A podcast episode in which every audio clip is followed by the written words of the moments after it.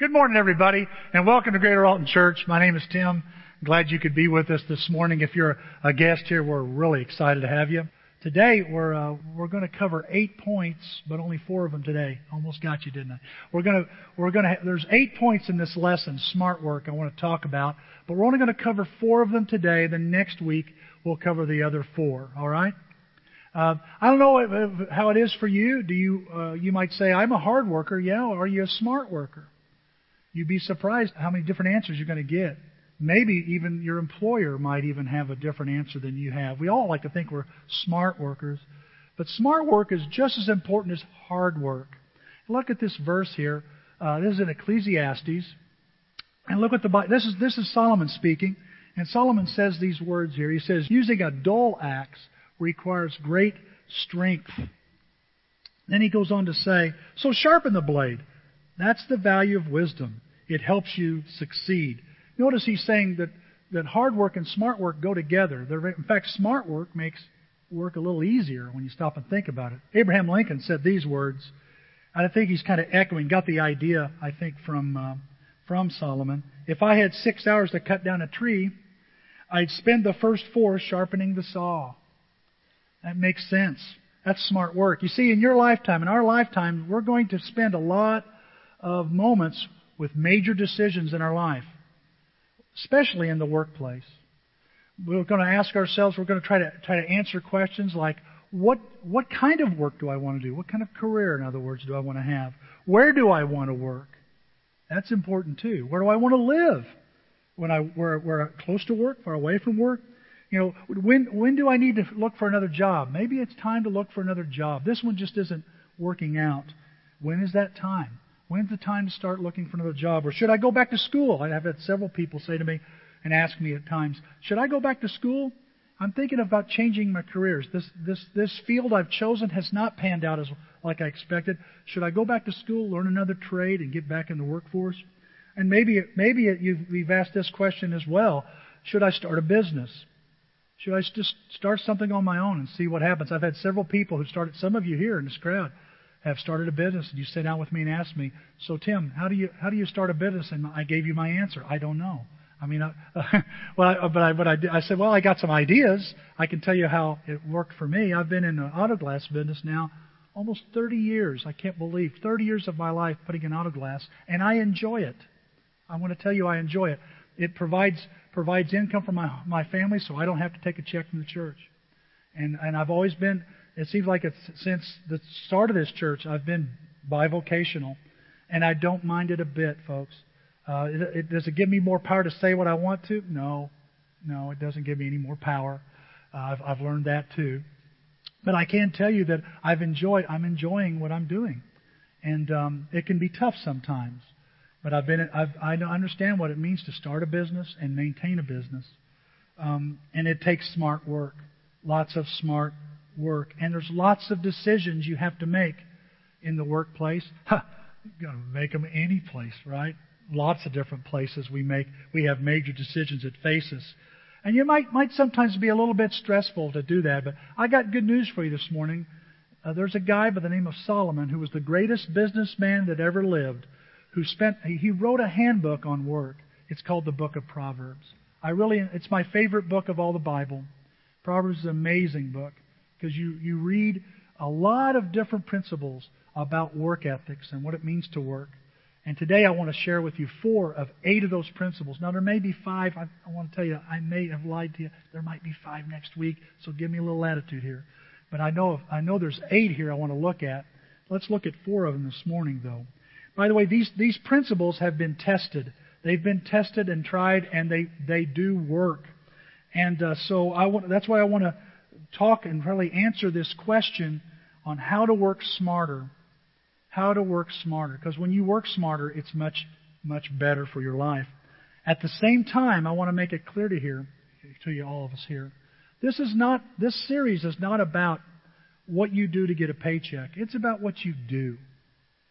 Everywhere. Whatever work you do. If you work at home, if you if you work as a as a homemaker or as a mother or a father, you work you work in your neighborhood, you do volunteer work. It, in fact, it's beyond the workplace. The principles we're looking at this morning, you can use any place in your life. They, they, they help you approach life smarter, with more wisdom. So, what are they? Well, let's get right into them. The first principle in working smarter is I check my Bible. If I want to work smarter, I'd start. That's a very that's a very important step. I check my Bible before I do anything, before I consider anything, before I even consider someone else and what they think. I check what God thinks. I check what He would say. What is His perspective? I brought here on the stage. This is. Um, you say, what are those, Tim? Well, I dug them up. Uh, I have them filed. This is about two inches thick. These are all the owner's manuals I have. And the, uh, uh, like, um, well, let's see. Here's one for my cover on my pickup truck. The owner's manual on how to install that little cover. And here's one on a garage door opener. There's my garage door opener manuals. And then I'm looking a little bit here, a little bit further, and oh, there's my air conditioning and my furnace I bought back in 1999. There's a there's an air tool that we've used before. It's a little fine knife there. Let me see what else. Here's my welders. Uh, are you catching what I'm looking at here? Uh, the table saw. Don Yoder had me buy a Ryobi table saw. I said, "Oh, that's a great table saw." I have the owner manual manual there, Don, right there. There's a there's a charger in here. There's drills, floor jacks. Uh, there's urethane electric urethane guns. There's jigsaws. Here's a rivet gun, and here's the latest one to the collection. It's a one inch belt sander that I got from Harbor Freight. Now it may only work for a couple of weeks, but that's alright. I have the owner's manual in case something goes wrong. And in it, it says owner's manual and safety instructions. And also it probably has an exploded view of all the parts. Look, here's one here. Here's a rivet gun. Has the parts. It's called an exploded view. So if something breaks down, all I got to do is match the part with the number, order the part, and then I'm good to go. Have I made a point yet with this? Do you see? Look how thick it is. Everything I own. Man, you guys, you have owner's manuals, don't you? Anybody else got owner's manuals? You guys keep them in a file? Or are they scattered throughout the house? You know you've got one in your car? You may not pay attention to it, but you have one in your car. Whenever the car breaks down, the light goes on. What's that? I don't know. Open up the glove box, open, look at the owner's manual. When this light comes on, you're in trouble. When this light comes on, man, you better run, you know. Check the oil, stop here, do this, whatever. It tells you oh, every time, what is it now they've got a thing where when you change the oil, you have to reset the computer? I never remember how to do it. And so I always have to go to the owner's manual. And inside the owner's manual, if you look at my one of my Dodge, uh, by the way, I just paid off my truck this month or this last month. It's finally all mine. Whew. And inside, I had it for five years. I've made payments for five years. Okay, I did one of them long payments. And inside, I open it up and I'm changing the oil. And I open up the owner's manual, and there, where there's oily fingerprints all over the pages, is where I always go to how to reset your computer. You know, do this, hold this button down, turn the ignition, hold your tongue this way, press on the pedal three times. It's all that, you know what I'm saying? It's all that weird stuff. But without it, I wouldn't know what to do. You know, God has given you and I an owner's manual. In fact, it's His owner's manual because He owns you and I. And He says, let me give you a copy. That way you can know what to do with your life. If things aren't working right, the red light's coming on, eh, eh, eh, eh. Oh, there's what's wrong right there. I need to hold my tongue this way, press on the gas pedal three times. You know, I got to learn how to to work it, learn learn how to apply it, and it'll make my life much better. And that's what. And so, whenever you're facing a major decision, whenever you're whether it's at workplace or any place, you start by checking out God's owner's manual. This book was written to help you understand your life and get the best out of it. I heard one guy one time say it ought to say instead of Holy Bible, grab all the gusto. You know, it ought to say how to have the best life. I've often thought that's true. That's what this book can do. Look what the Bible says here in Proverbs 2. This is after Solomon has said something like this. He has said, Do everything you can to get wisdom. Search for it like you would hidden treasure.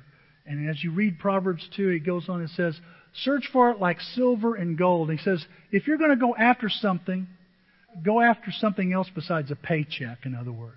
Go after wisdom. And then he explains why. For the Lord grants wisdom, he says. His every word is a treasure of knowledge and understanding. And look, look at the benefits here, he says. He grants good sense to the godly, his saints. Wouldn't you like to be known as somebody has some sense? Wouldn't you like to have somebody else say, you know, he's going to put in his two cents worth, and I'm not even sure it's worth that much? Wouldn't you like to hear somebody say it's more than that? Oh, let's get let's get his take. Let's get her her take on this. Let's find out what because they have good sense. They've got good judgment. What comes from the Word of God. He grants good sense to the godly as saints. He is their shield protecting them. You know, when you use the Word of God on a regular basis, you're going to find your life's getting protected from so much, so much heartache. Protected. You, it's a shield when you're attacked. He says, in guarding their pathway, he shows how to distinguish right from wrong. One of the benefits is deeper understanding. And then he says this how to find the right decision every time. You got a major decision you're facing? Why not check the Word of God?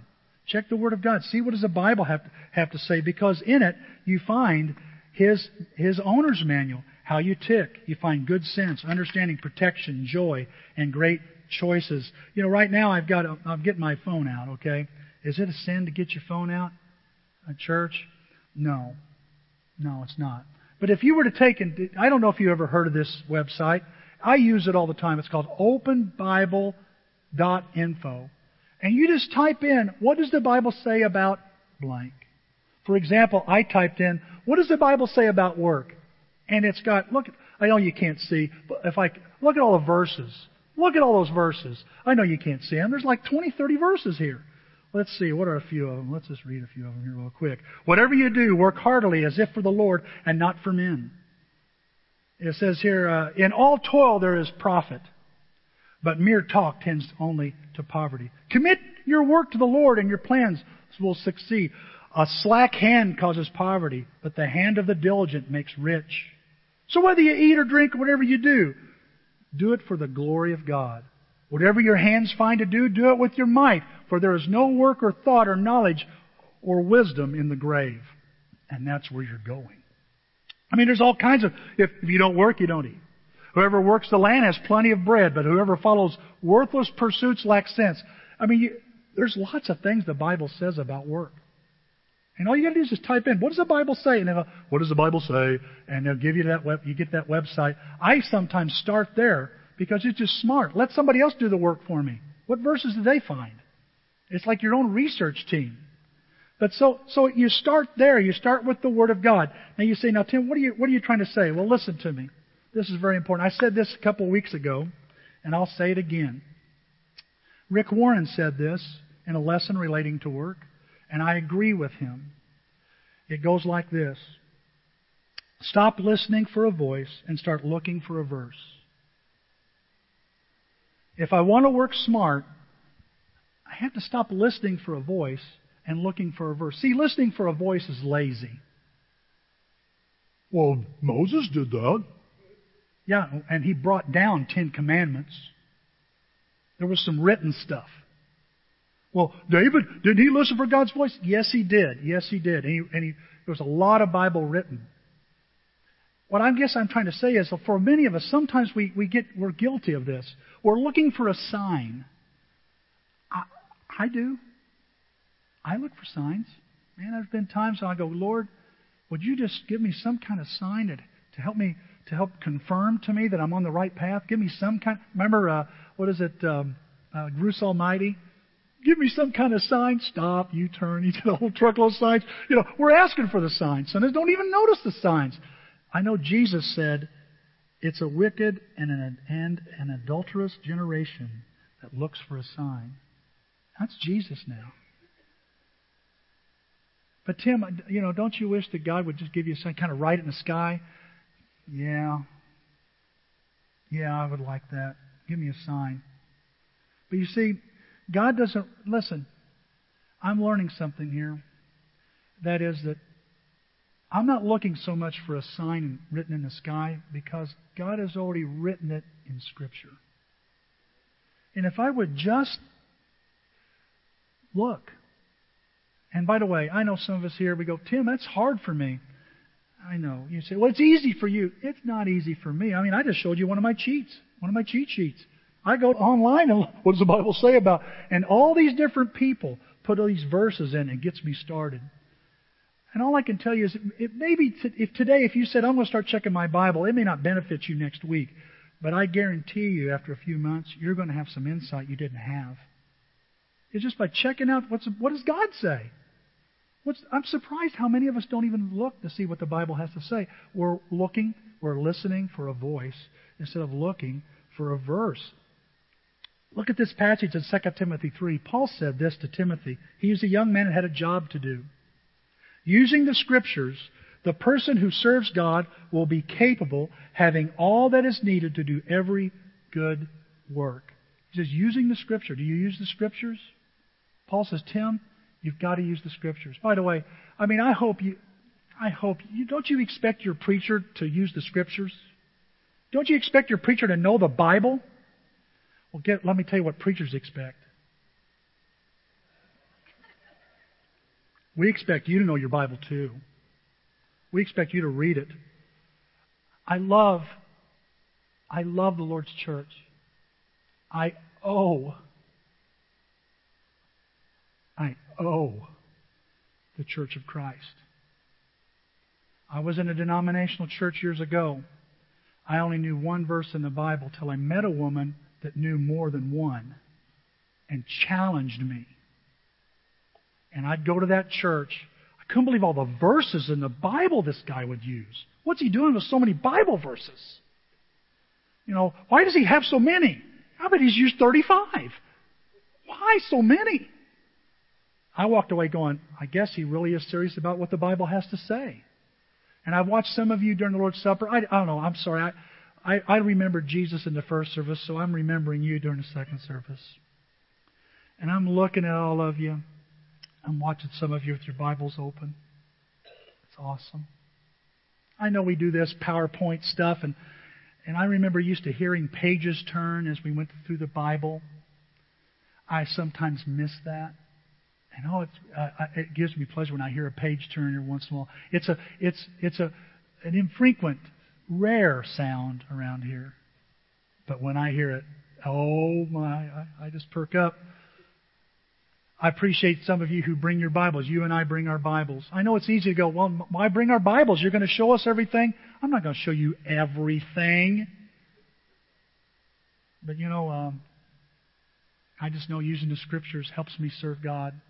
And He gives me everything, and He'll give you everything you need for every good work but it comes from you and I using the Scriptures. We're using it together today, but I hope you'll use it on Monday morning when you're, when you're at work, when you start thinking about that. See, a little over seven years ago, I was at a bad place. I don't know what it was. I re- and some of you fellas remember I went to went to a men's retreat one time and I was showing you my quiet time notebook, how sporadic the dates were. I wasn't in my Bible every day, and I'm not trying to get all legalistic on you. Okay? The Bible encourages us to read the scriptures every day. And I never could, I would have these spurts, but I, oh man, I really, and it seemed like whenever I was having, I, I have trouble enough, but it seemed like it was amplified whenever I wasn't in my Bible. And so I made a decision that I was going to read my Bible every day, even if it killed me. I even thought it might kill me. I'm just going to do this, whether I like it or not. And there was a lot of times I didn't like it, but I did it anyway. And that's been, I think, over seven years ago. Been in my daily Bible. Right now we're going through the book of Job, if you're following me. And uh, very interesting. And I'm learning so much, like Gary said, I'm learning the same thing. I'm reading my Bible not with such a preconceived, preformed approach, but look at what is the Bible really saying? I'm learning so much. And I learned that as I was going through this emotional roller coaster and having lots of major decisions to face, I thought, I better know the Word of God. I better know that because when I do, it'll give me everything I need for every good work. And I got to tell you, it's kind of leveled me off quite a bit. Yes, I still have my emotional days, but not near as many. And I just feel I feel like I'm making better and wiser decisions because I'm checking my Bible out. Do you check your Bible? I'm checking mine. Are you checking yours? When you face a major decision, guys, you've got to think of scriptures and not look for signs. It's just that important. Let me give you something to think about. Maybe a caution here uh, uh, over the years. I mean, I'm still a Christian. I'm still standing somehow. I'm still standing. I'll tell you why. Because of that caution right there that the book of Proverbs gives me. The Bible tells me to guard against making a decision based on a hunch, based on a gut feeling. Why is that? Well, the problem is, is that a feeling is not a fact. It's a feeling. Look what the Bible says here. There is a path before each person that seems right, but it ends in death. Have you ever, have you ever made a decision based on how you felt and it was a disaster? I mean, it ended with a crash and burn. Why? It was a feeling and not a fact. It was based on feelings and not faith in God's Word, which is always true. It will not let you down. Look what it says in Proverbs 28 here. A man is a fool to trust himself. Well, thank you, Lord. Well, that's the truth, Tim. You're a fool if you're going to trust yourself. Why? Because feelings are fickle. My heart, I can feel. You know, I remember as a little kid, my heart's fickle. Your heart's fickle too when you stop thinking. Remember as little kids? We watch them today. They'll be fighting one minute, and the next minute they're friends. They'll be friends and playing, then, eh, pow, pow, I, I hate you. And then you're like, oh, I better get in there. And before you're there, they're friends again. Why? Because it's feelings. I don't know if we ever outgrow it. We have these feelings that we just, they move us all over the place. And that's why we can't trust ourselves. Many times we can't trust ourselves. But look what he says. There's hope, though. But those who use God's wisdom are safe. They're safe. Kind of like that instruction manual I pulled out. It said operation and safety instructions. It said on there. I can I can be blessed by the Bible, and it can it can help me when I don't make a major decision based on a hunch, but make it based on a fact. In other words, I don't need to go with what my gut is always saying, because my gut could be wrong. Instead, I need to go with what God says. So let me ask you this simple question here. Just think about this. What are you currently looking in the scriptures for? What is what you've got a major decision. You're all of us here, I know most of us here, you're facing something right now. It's a major decision. Are you in the Bible? I'll tell you what, when you get in the Bible, you become smart. You work smart. Here's number two I get the facts. I get the facts. I think we're lazy. We don't like getting the facts. Getting the facts takes too much work. I have to ask lots of questions. Why is he whispering? I don't know. You know what I'm saying? We don't like, sometimes we just are so lazy. We don't want to get all the facts. And yet, if we get all the facts, it would help so much. How's that go? How's that phrase go? Before you cross the street, look. Why? Because if you don't, you're going to be roadkill.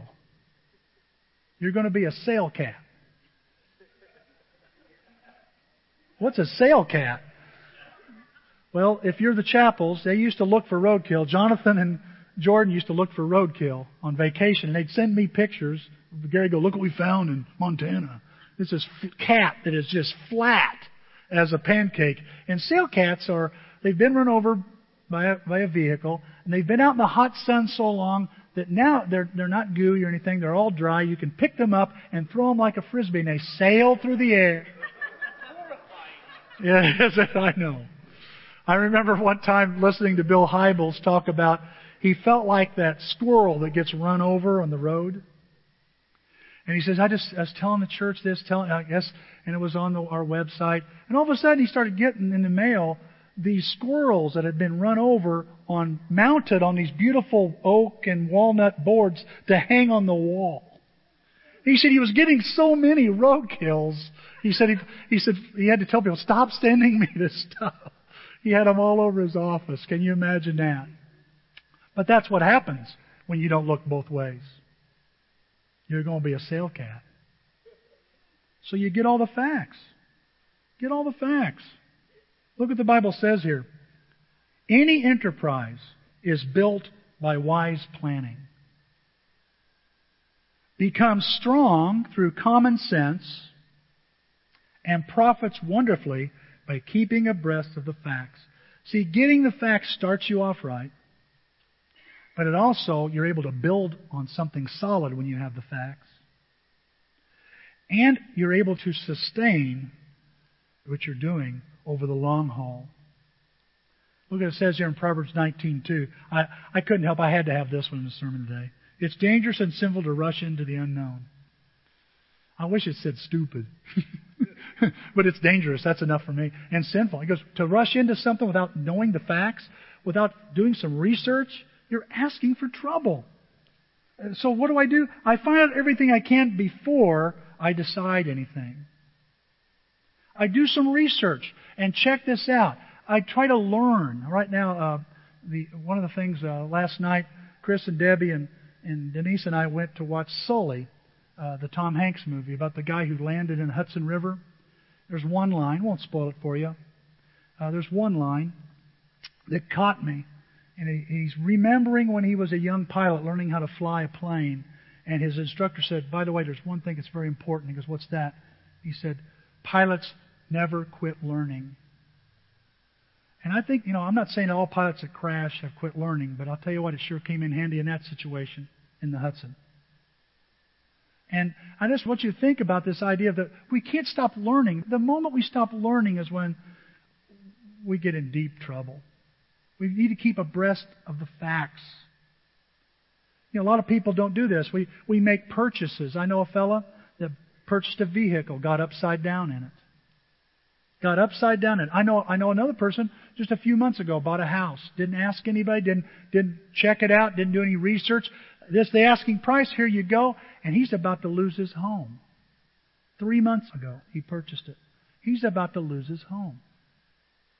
Why? He didn't get all the facts. The Bible says, What a shame. Yes, how stupid. There you go. To decide before knowing the facts. Years ago, when I got involved in the auto glass business at the beginning of it, I thought I better read some books on how to start a business you know, if I'm involved with starting one, I better better do some research here. So I got a book on how to start a business. And the first page it says 100,000 businesses start every year. And I went, oh, well that's cool. Flip the page and it says 100,000 businesses go out of business every year. Oh. What does that mean? It's not easy. You better do some research. See, all the research I had was Proverbs. That's been my business handbook for years, Proverbs. Been a good one. But as I did some more research, and I, I read this this week, U.S. Department of Labor says that 80% of businesses that start will die in the first year. 80%. Of the 20%, 80% of them will die after five years. Why? Well, one of the things that causes businesses to go down so quickly is they don't keep up with facts. They don't keep current. They get behind. They get behind. They quit learning. They quit absorbing. They get in a hurry. Listen to me. And I, I almost said the bad word, young people. It's all people. We all get in a hurry and we don't look both ways, and then this bus hits us and blindsides us financially, blindsides us career wise, blindsides us ethically and morally because we didn't take the time to look both ways before we cross the street. Look what the Bible says here in Proverbs 23. Get the facts at any price and hold on tightly to all the good sense you can get. He says, whatever it costs, whatever it costs, get the facts, learn, grow. They're beneficial. They'll make you smart. They give you good sense. Ray Kroc said these words, the guy that made McDonald's a household name. As long as you're green, you're growing, but when you ripen, you rot. And as long as you're growing, as long as you're learning, and guys, some of us here, it may mean I need to be reading more. It may mean I need to go to some classes. Maybe I need to go back to school. I need to take a seminar, listen to something online. Maybe I need to get with people, just some people, and learn from other people. Because as long as you're green, you'll be growing. But if you ripen, if you quit learning, you're going to rot. You're going to rot. So that's the second thing. The first is check my Bible. You know, get into my Bible, see what God's perspective is before I do anything else. And the second thing is get all the facts. Here's the third one. I seek good advice, and I want to emphasize good.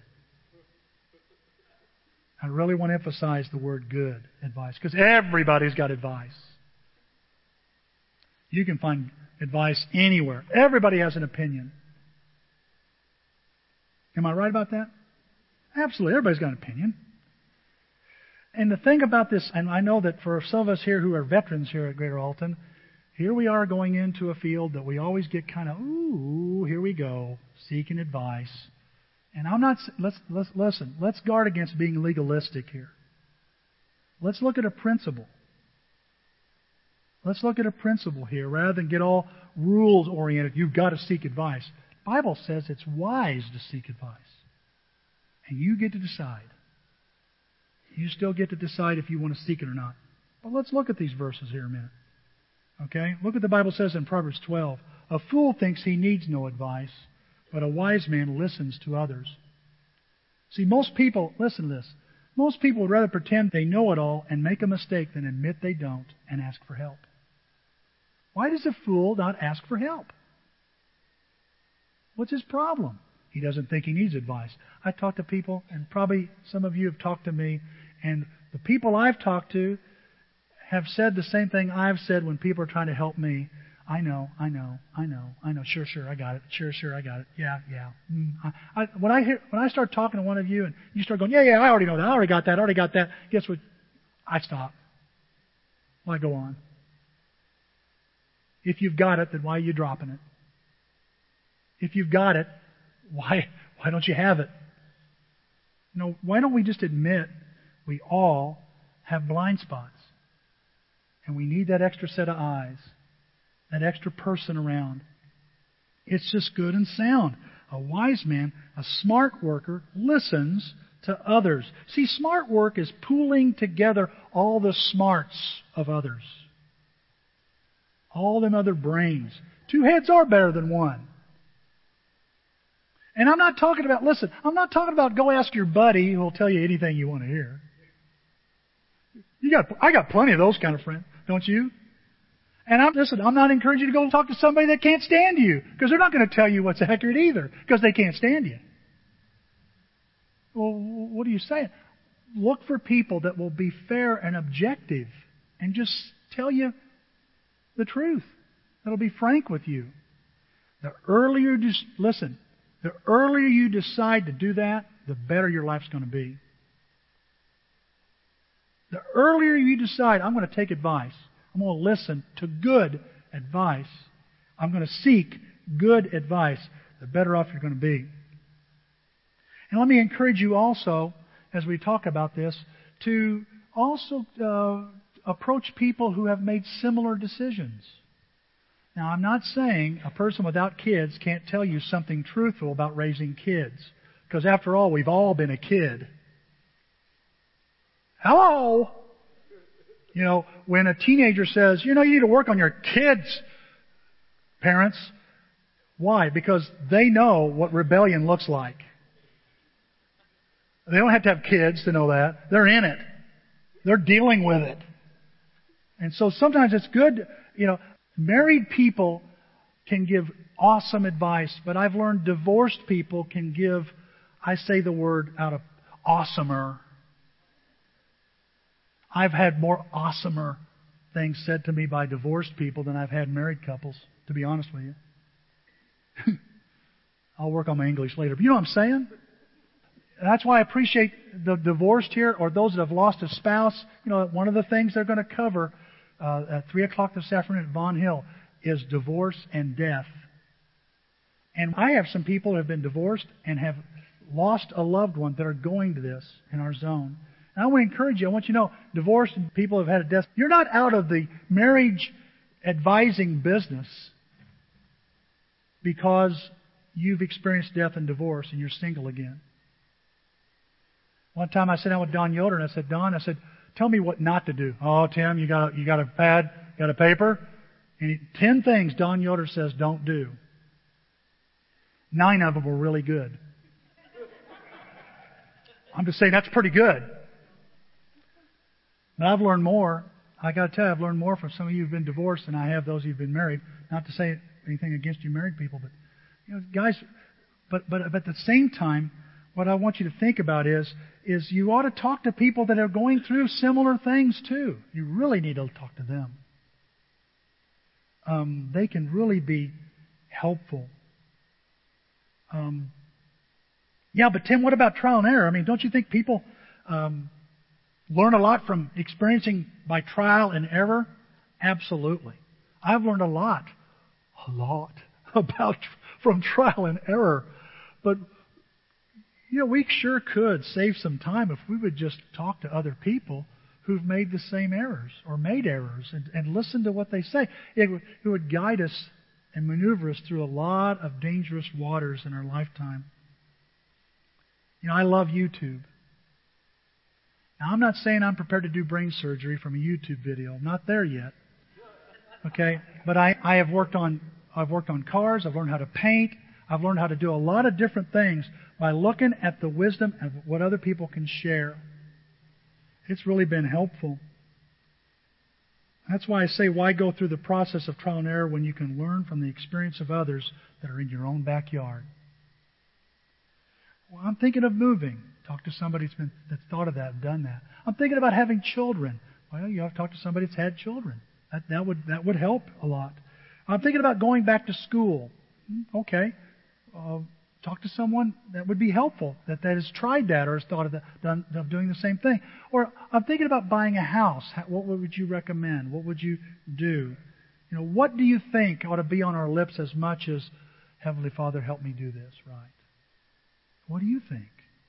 God's given us each other lots of experience here to help one another with things. You know, I got to tell you, I've got to be honest with you, I've made my share of blunders.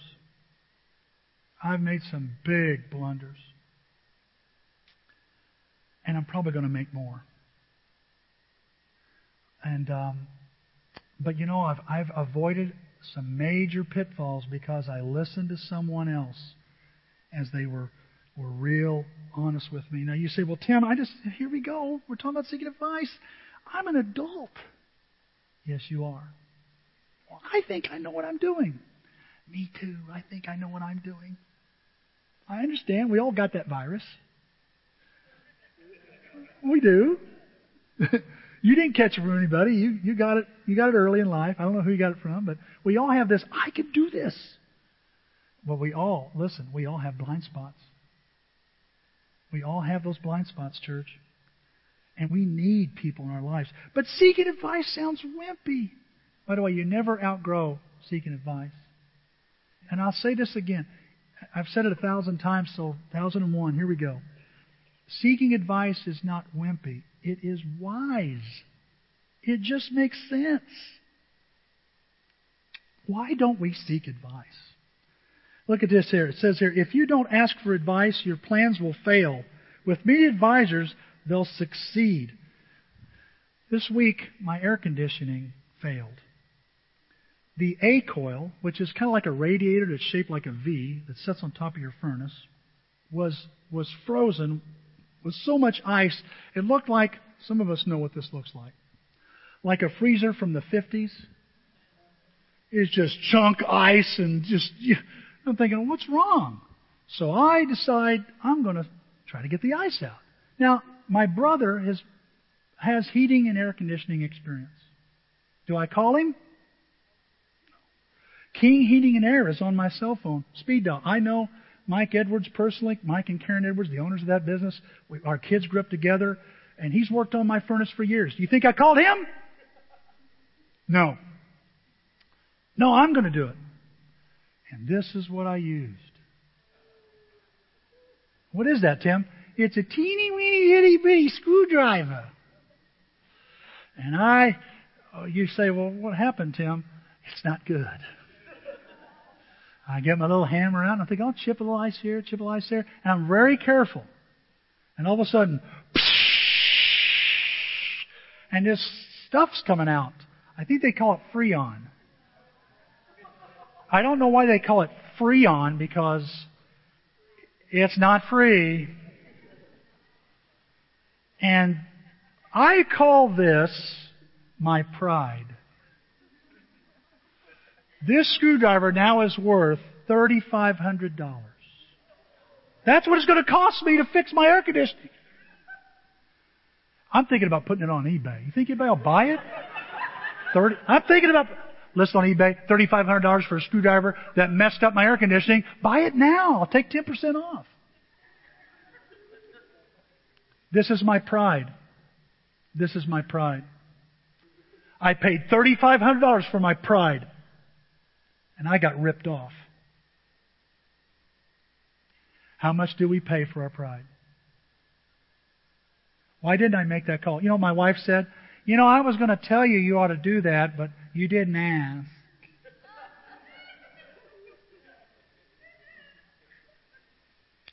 The Bible says here, too much pride causes trouble. Oh, really? Be sensible and take advice. I seek it, I crave it, and I listen. It's, it's one of the greatest things I can do is, is ask somebody. Talk, check out God's perspective, but why not ask someone else? What do you think about that? I'm thinking of doing this. But I'll look stupid. Let me tell you what looks stupid. This looks stupid. That's what looks stupid. I don't listen. I date this person. I marry this person. I buy this thing. I don't talk to anybody. And then I crash. You want to talk about looking stupid? Swallow your pride. You're not stupid when you seek advice. You are smart. You're smart. Number four, I set a goal.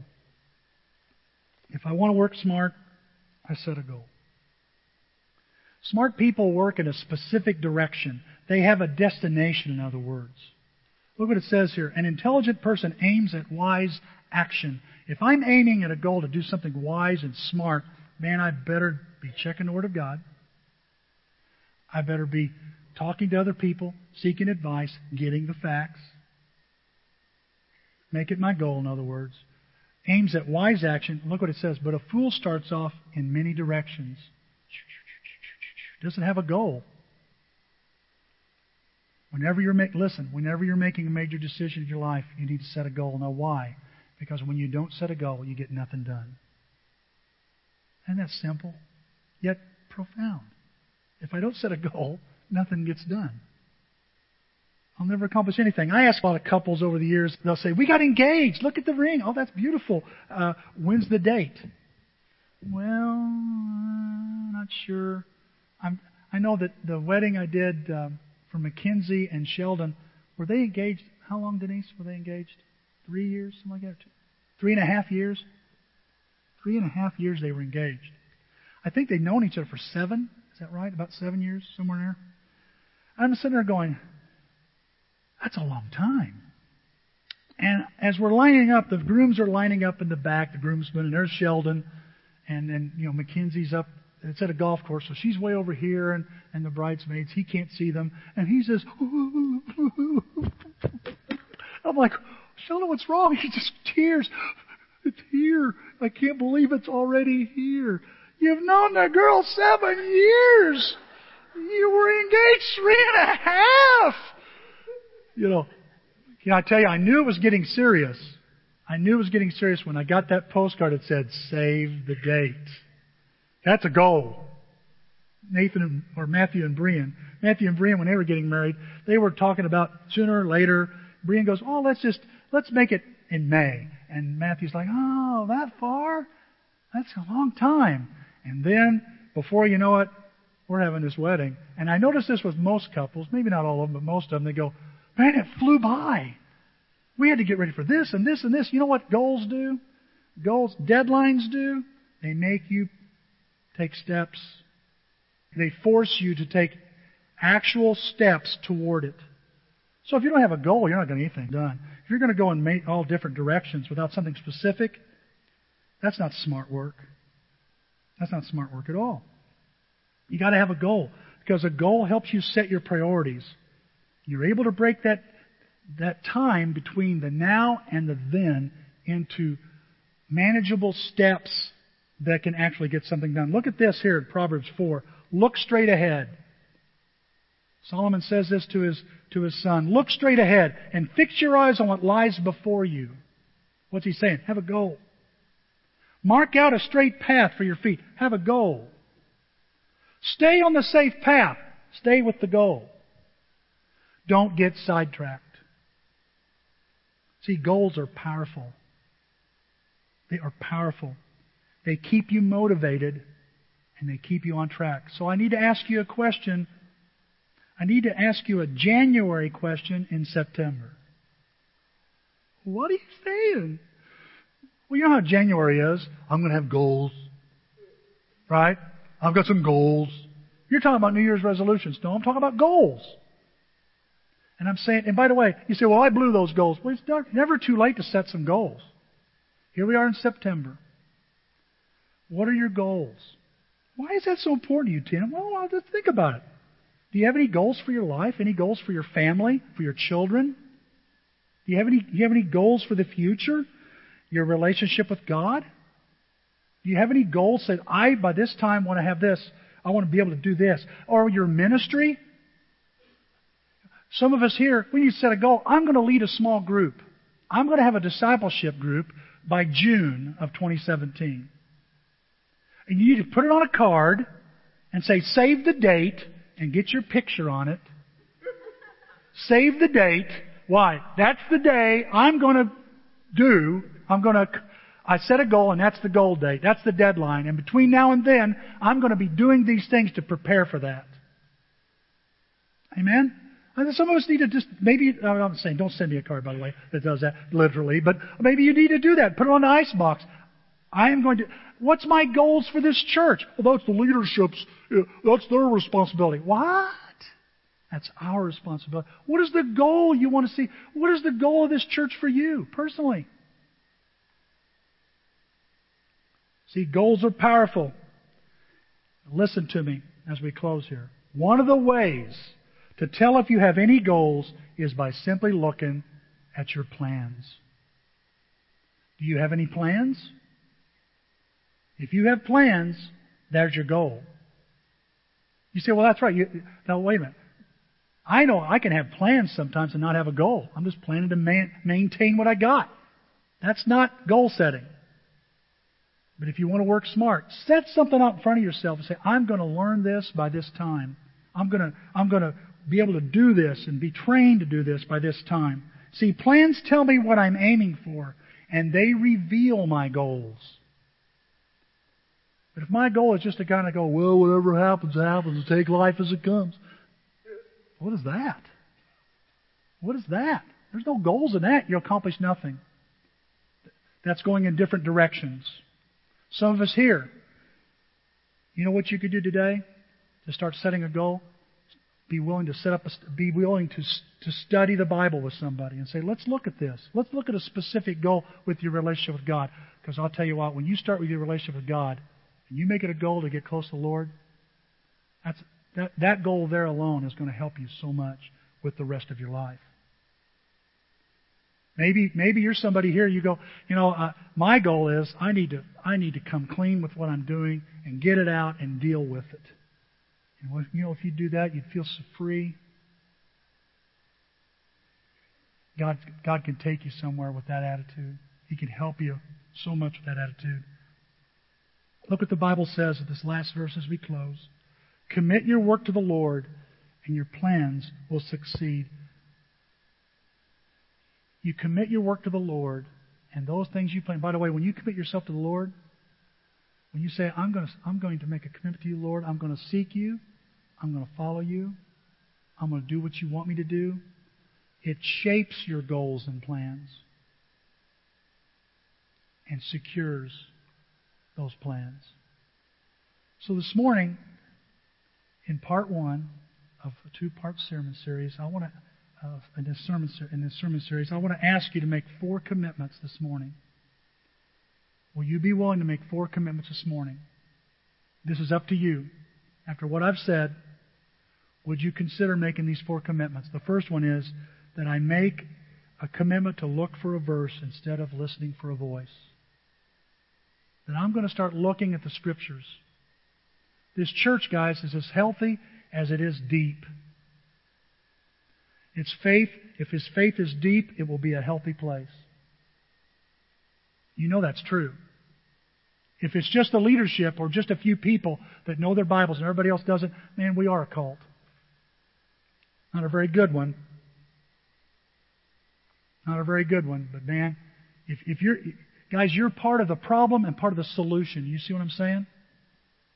Together, we make a commitment here that we're going to look for the verse and not so get hung, hung up so much into a sign or a voice. I'm going to check the Bible. Number two, I make a commitment to get all the facts. In other words, I'm going to make a commitment to be a student and be a lifelong learner. And for some of us, that mean, may mean again. I'm going to rededicate my life to being a student again. The third commitment I want to ask you to make is to seek and to listen for good advice. To seek it. I know we forget, and our pride will make us forget. Our pride will get us sidetracked. But as best you can, you know what? I'm going to make a. Lord, help me to look both ways before I cross the street. Help me seek advice and help me to take it when I hear it. Really listen to it and consider it. And the fourth commitment I want you to make this morning is make Jesus your ultimate goal. You want to know the goal you need to have? Commit your, it says, commit all you do to the Lord, and your plans will succeed. Maybe you need to make a commitment to Christ this morning. Maybe you need to rededicate your commitment to Christ this morning. I don't know. But you know. And I pray that this morning we begin to work smart. You have a communication card in your bulletin, and in that it gives you an opportunity to write some things down, maybe some thoughts or a decision you want to make. We're going to sing a song and give you that opportunity. And then after we sing that song, there'll be one more song, and we'll collect all those cards along with our regular contribution from our membership. From our membership. And I want to say to you again, if you're a guest, you're under no obligation to give. If you do, we promise to use it. We promise to be good stewards of it. Let's pray here, and we'll close out. Father, thank you for this morning, Lord. Thank you for your word. Thank you for the ethics, the work ethics you have in your word. Lord, I pray for us here this morning, all of us here, that we'll let these principles spill over from our workplace to every place in our lives, into our families, into our community, into our home, into our heart, Father, the deepest, darkest places that we need to just come to you with, Lord, with how we spend our money, with how, with where we live and what we do, what, what we do in private, Father, that we that we bring these kinds of principles. Lord, help us check our Bible. Give us give us the courage, Father, and the faith to look for a verse over listening for your voice. Huh, many times, Father, you speak to us so clearly in a verse. Father, we pray you help us get the facts.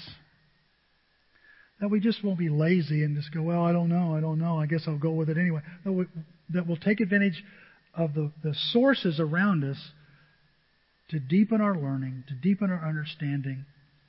Father, I pray you'll help us seek advice. Father, I know some of us here, we have sought advice for years and have benefited so much. And thank you, Father, for those examples.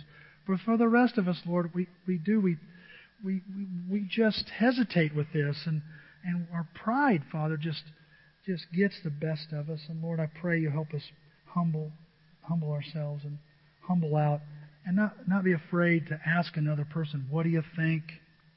What do you think?" and be benefited by by it, Father. And Father, I pray you help us set a goal. Help us aim at, for wise action. Help us mark out a straight path for our feet using your word. Father, let us commit all we do to you. Let that ultimate goal be to please you.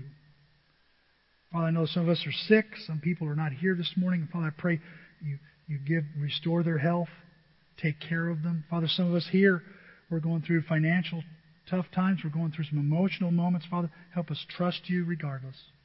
knowing that you will, you will come through and you will take care of us. We pray in Christ's name. Amen.